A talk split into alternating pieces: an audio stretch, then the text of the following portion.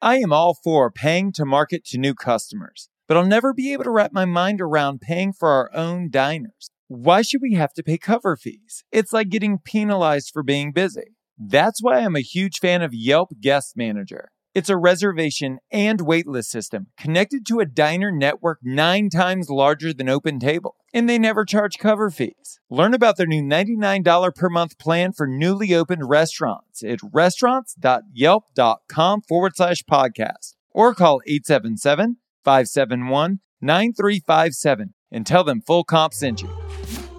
Welcome to Restaurant Marketing School. I'm Josh Kopel, a Michelin-rated restaurateur. Together with Chip Close, we're unpacking the tools and tactics used by million-dollar marketing agencies to help you grow your restaurant. Join us daily for a marketing tip you can use in your restaurant today.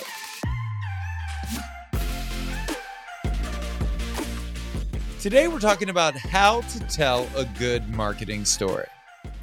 We are all storytellers, right? And we talked about this before, about how you create pieces of content. How do you tell your story?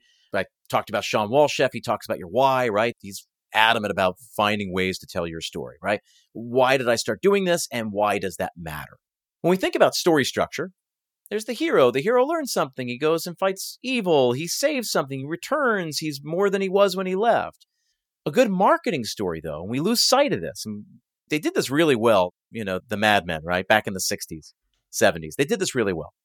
I used to believe this, then I learned something, and now I believe something else. That's a marketing story. I used to think the place down the street was the best Irish pub, but then I tried this place that has X Y Z, and now I know that this is a better place for me to be. It's just so simple like that. If you watch commercials, T V commercials, still do it. Maybe not as explicitly as that, but they do it. You watch, you know, fabric softener commercials or car commercials or even uh, restaurant commercials, right? You see a Chili's commercial on T V. It tells that story in one way or another, either the subject of the commercial or it's placing the viewer, the people at home, in the driver's seat and saying, I bet you didn't know this. Then we tell you something, and hopefully that changed your mind a little bit. It's so simple, and we lose sight of it. And if we just use that in what we do, it's used for awareness, right? I didn't know this place, and then I found out it existed, and now I can't wait to go there. That's a marketing story. That's a marketing story, and we've got to get better at telling that. And if we do, again, we've said this on previous episodes here, you do that, you get good at telling that marketing story in a variety of different ways, you'll beat out ninety-five percent of the restaurants out there.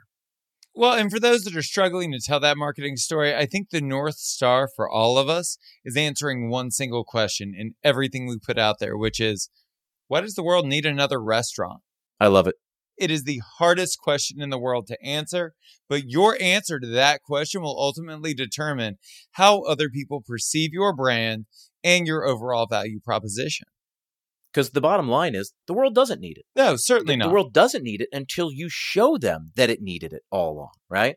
It's the Henry Ford thing. If they'd asked me, if I had asked them what they wanted, they would have said a faster horse. He figured out what they wanted, and nobody needed a car. Back then, he realized that they would need a car, and he, and he showed them. The last thing that I want to say relating to this, because I think it's super relevant, is all of the restaurant marketing that I see out there, it sells the product, not the benefit. Everybody's out there selling Italian restaurants instead of an intimate experience in Italy. It's that famous, the vacuum cleaner thing, right? How do we sell vacuum cleaners? We sell, famously what they did in the eighties, they sell features and this and that. No. You're selling a clean room. And actually, you're not. You're selling status because you want a clean room. Why? So that when your neighbors come over, they'll say, wow, your place is beautiful. The floor is not dirty or anything. So you're selling status.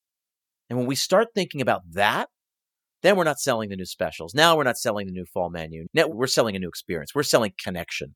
We're selling status. Love that. If you want to hear previous episodes or check out our other content, go to restaurants.yelp.com forward slash marketing school. Thank you so much for listening to the show. You can subscribe wherever you get your podcast. While you're there, please leave us a review. I'm Josh Kopel, and you've been listening to Restaurant Marketing School.